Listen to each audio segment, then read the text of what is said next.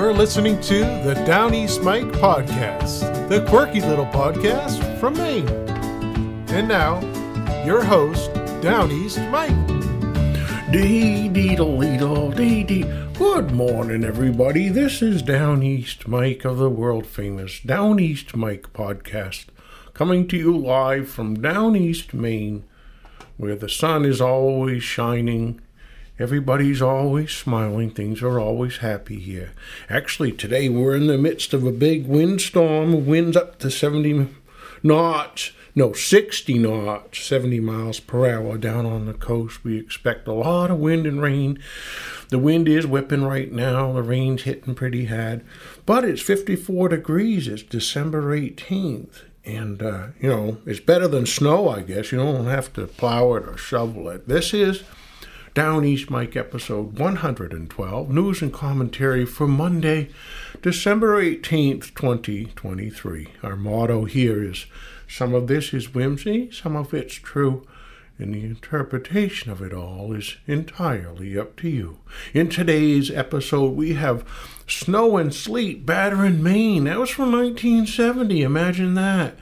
Maine's high livability is drawing people like a magnet story from 1970. A cat jumps under a cow story from 1884. You don't want to miss that because how often does a cat jump under a cow and make headlines?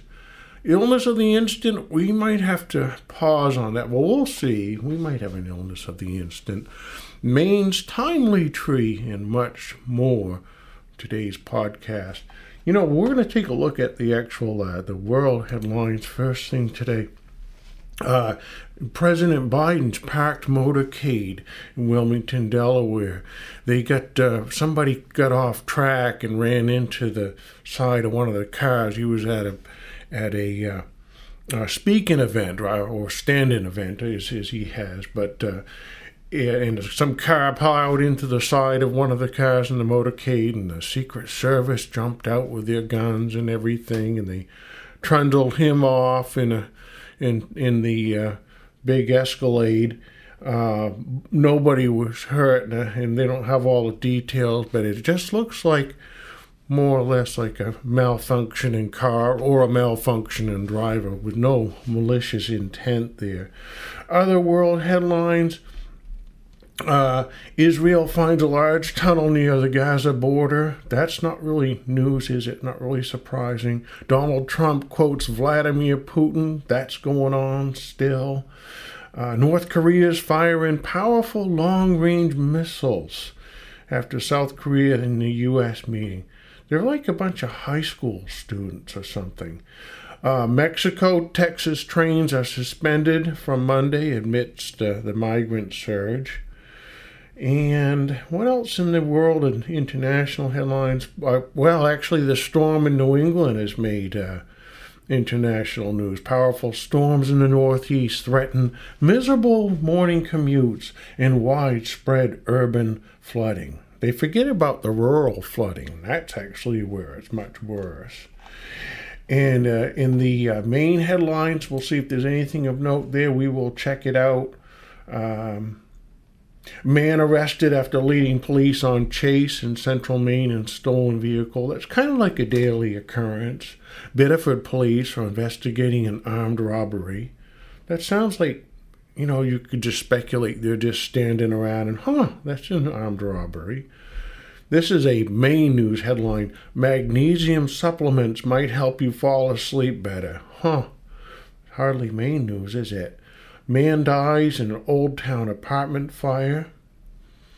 And fake bomb threats sent to Jewish places of worship in Maine.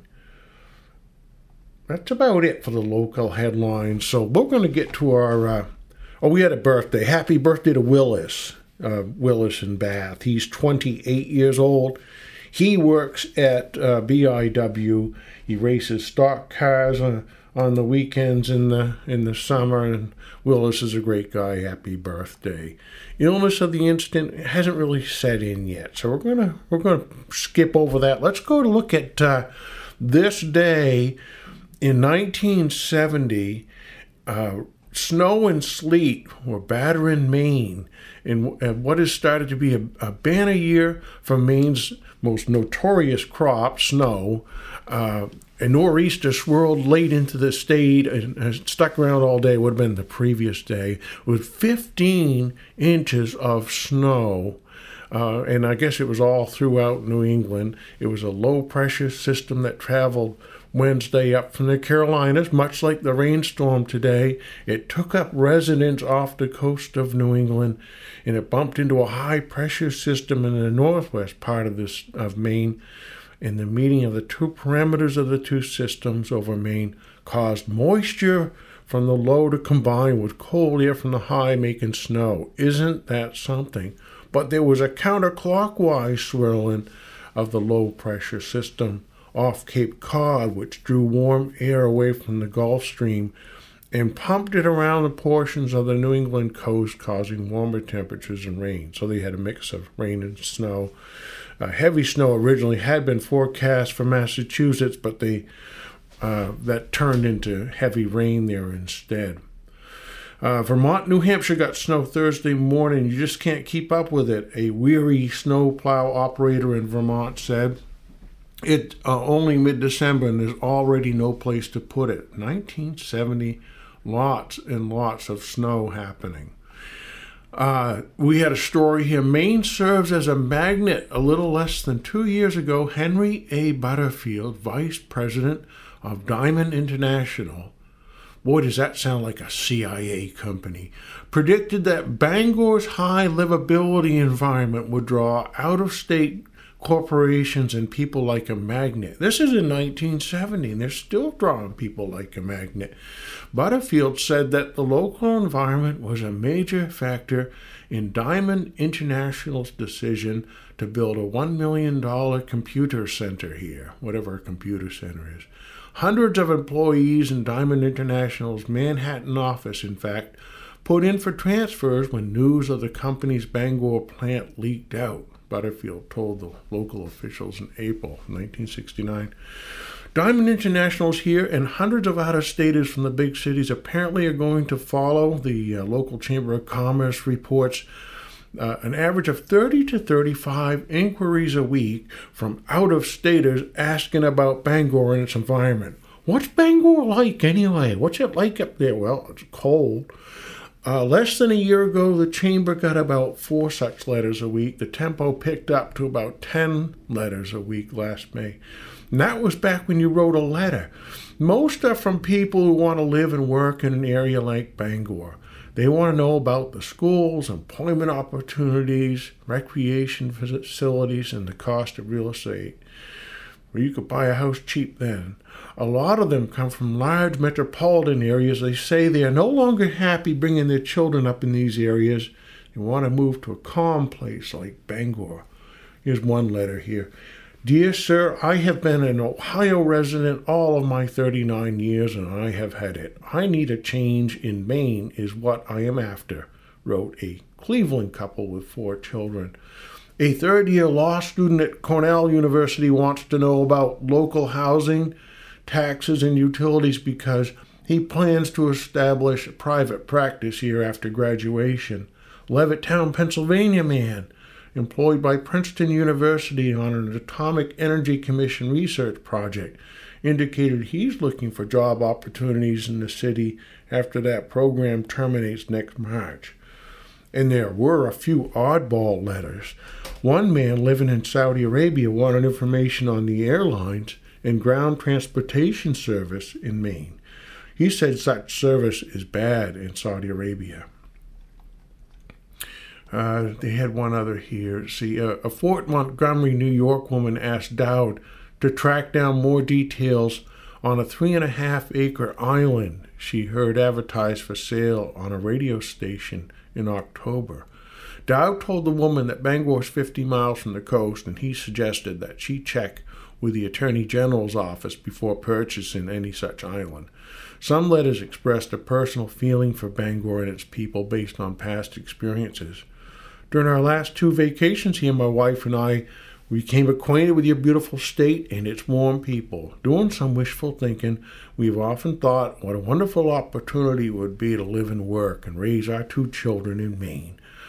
Isn't that nice? That was in 1970. Typical letter writer says uh, this writer wants a farmhouse with about 50 acres of land located 15 miles outside of Bangor, not more than 10 miles from the University of Maine, with good water, good schools, and four bedrooms.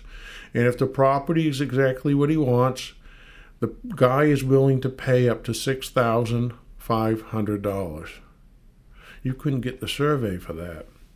Here's an editorial from this day in 1970. Well, it's finally been settled. The U.S. Supreme Court ruled this week that the federal FDA, Food and Drug Administration, was within its rights in saying that peanut butter must contain at least 90% peanuts. This is hardly an earth shaking decision. What's interesting is that it took the American democratic process 10 years to settle the issue. That's right, 10 years. It was in 1960 that the FDA order was issued and challenged by the peanut butter makers.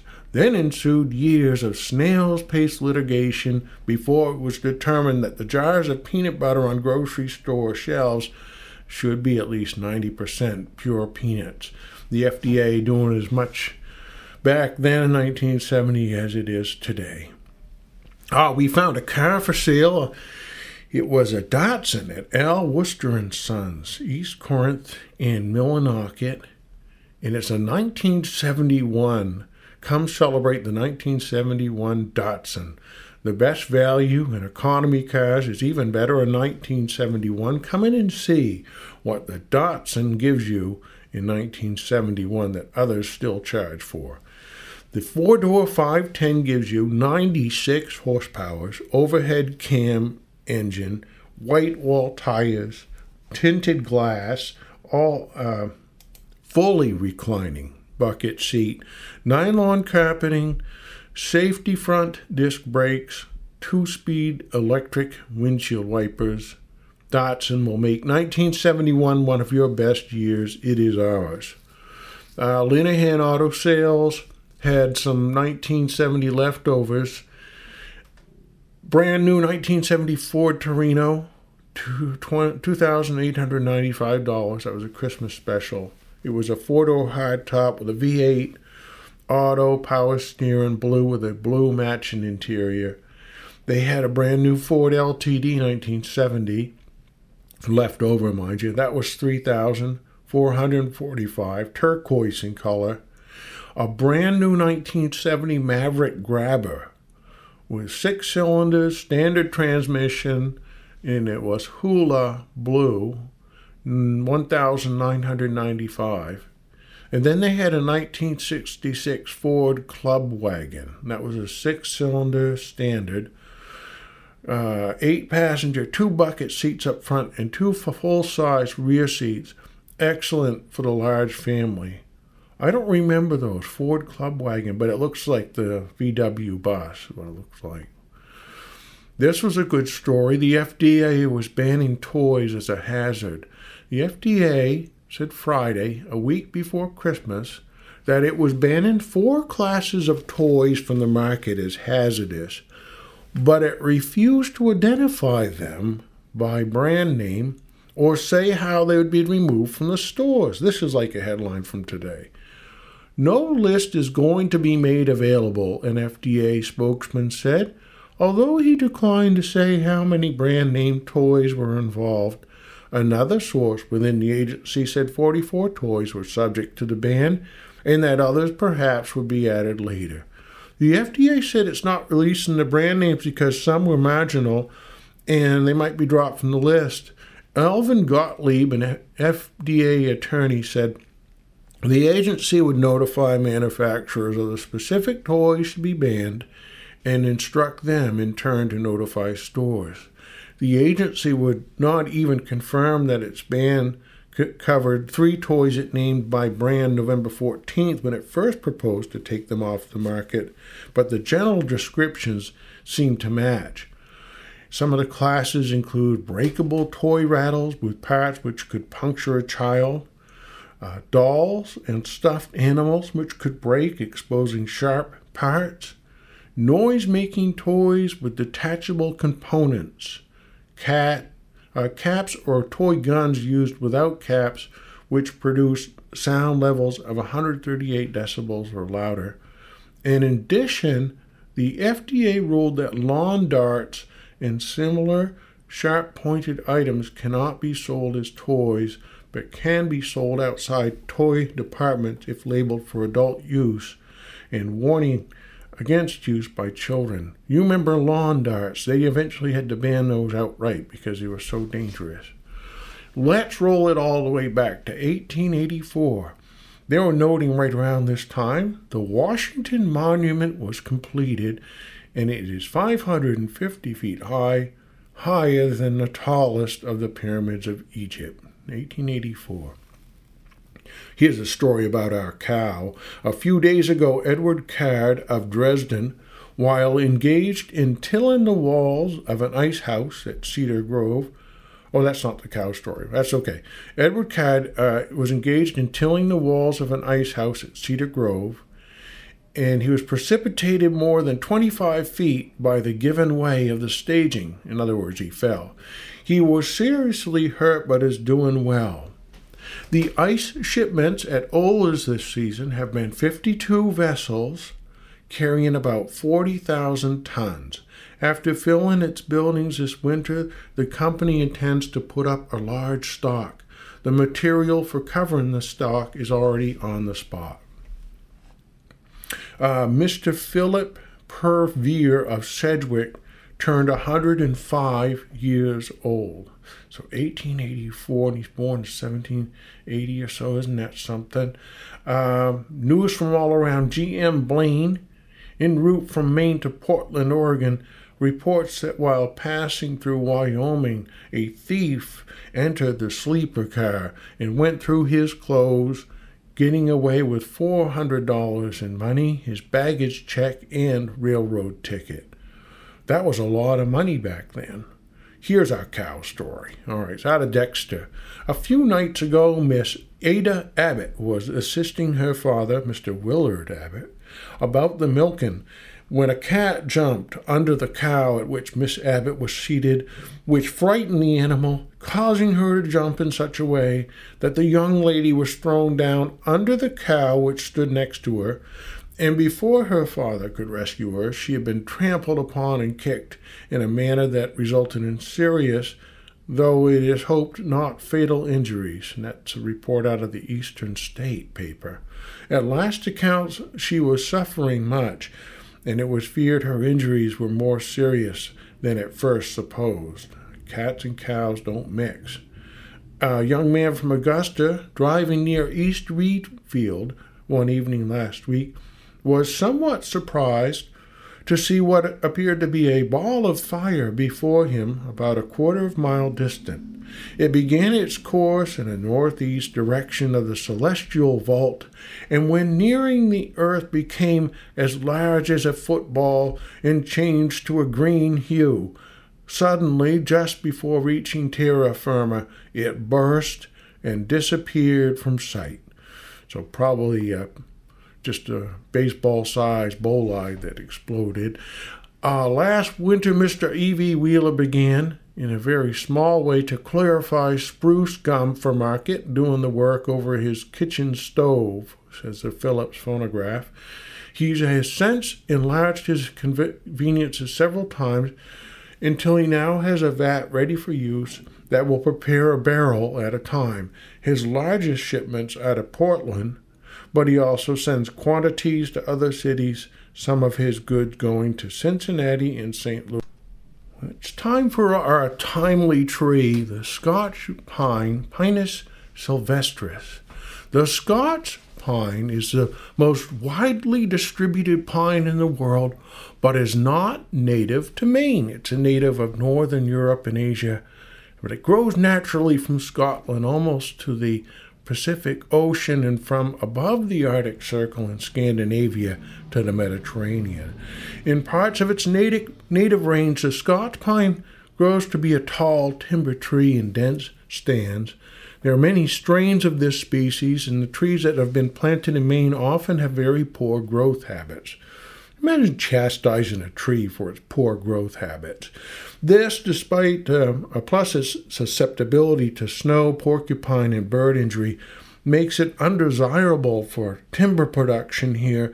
The Scotch pine will grow on very poor soils. Some strains are planted for Christmas trees, and it has been widely used in ornamental planting, plantings.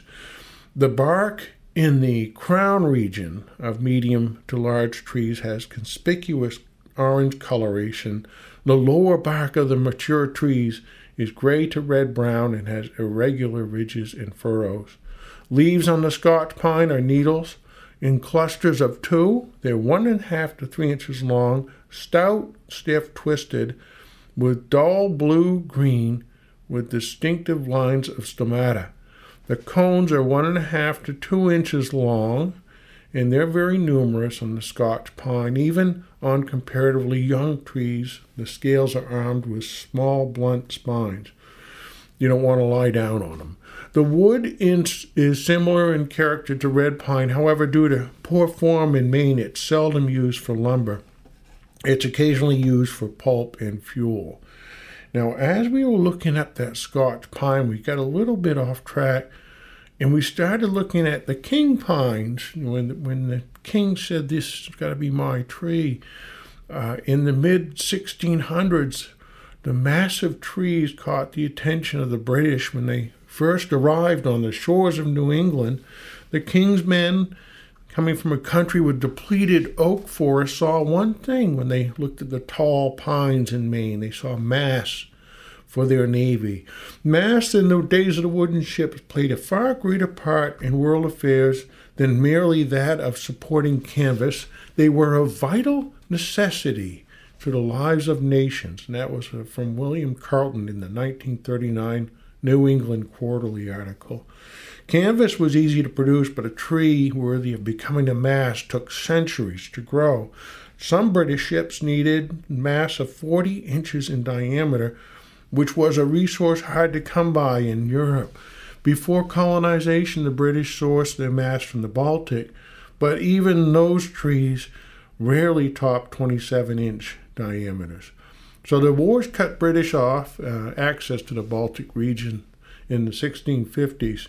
The king started looking at the New World, and he appointed a surveyor general who directed laborers to tramp into the woods and mark the trees with a diameter over 24 inches with a broad arrow, which was the official mark it denoted King's property, and made it with three blows of a hatchet. I bet you couldn't find anybody who could do that today. This history is indicative of all encompassing British claims of ownership of the land that belonged to native people. Uh, the lumbermen hustled these so called sticks down rivers and onto special longer decked boats to carry them across the sea.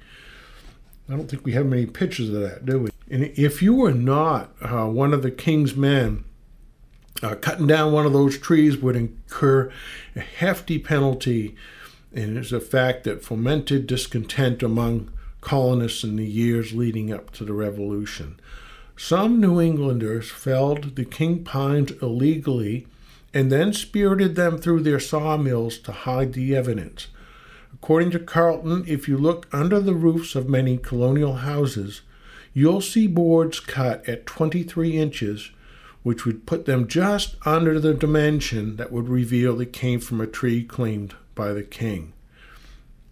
Uh, we have one more story on this. Uh, they had a king's riot. Uh, the trouble bubbled up around these pines. Some colonists bristled at British control of their resources, and their discontent spilled over into mobs and riots. The most dramatic example of this discontent was 1772's Pine Tree Riot in Weare, New Hampshire, over near Concord, which predated the Boston Tea Party by a year. The king's men caught a group of lumbermen with contraband logs, and the lumbermen retaliated by beating one of the men with long poles. They made him wish he had never heard of pine trees fit for masting for the Royal Navy, wrote historian William Little in a book about Weare history.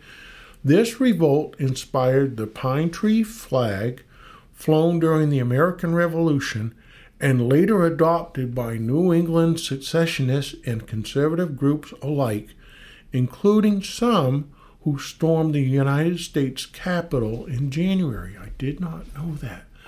More than 250 years after the New Hampshire riot, a handful of the last trees marked with the King's Broad arrow still stand tall in Maine's remote forests, or so some locals claim. No one can say for certain that there are no king pines left anywhere in the Maine woods, but experts are skeptical. That would be something to do. Go look for some king pines. Um, they typically have an upper age limit of 400 years. That's an old tree. Uh, so we are going to look at the weather, and then we're going to we're going to send you out the door. The weather for today Right now it's 55 degrees. That's just crazy. There is a high wind warning for today. Uh, possibly a thunderstorm. We expect a patchy fog with a high near 56. Windy with a southwest wind 15 to 20 miles per hour, increasing to 30 miles per hour in the afternoon. We're looking at wind gusts up to 55 miles per hour. The chance of precipitation 100%.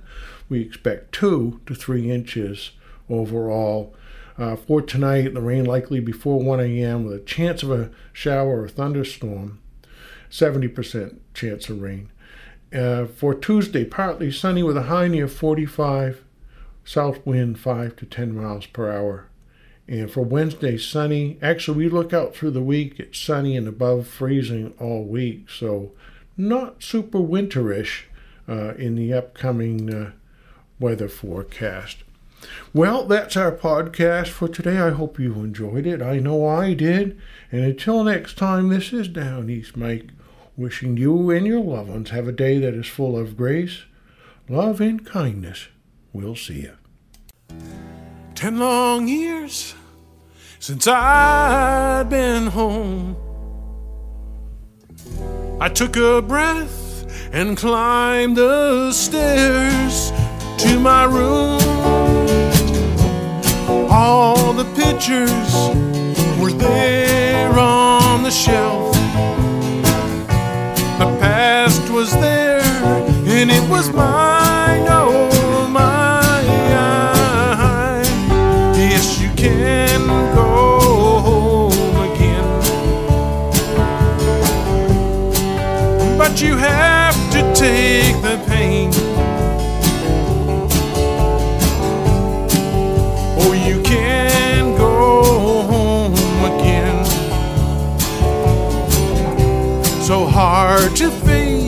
might have been.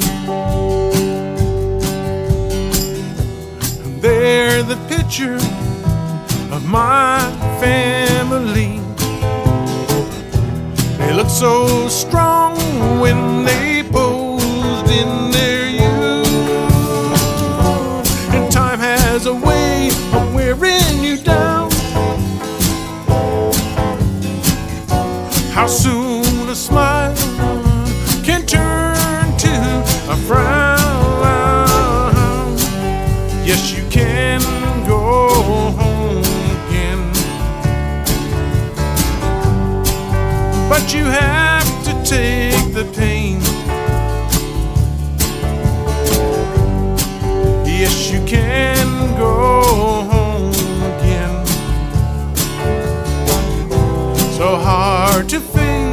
Might have been. There, the picture, he stands with memories. He carries no load, there's only love on his mind. But would that his life be so simple now? He's caught in a tunnel and he's swimming for life. Yes, you can go home again, but you have to take the pain. Yes, you can go home again. So hard to face what might have been. They're the picture of me in my youth. The gaze is firm, the eyes clear and bright. So hard to recall those feelings of hope. And it hurts too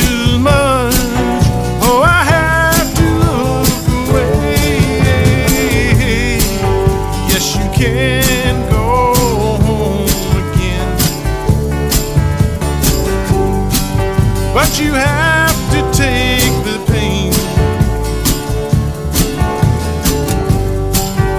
Oh, you can go home again. So hard to face what might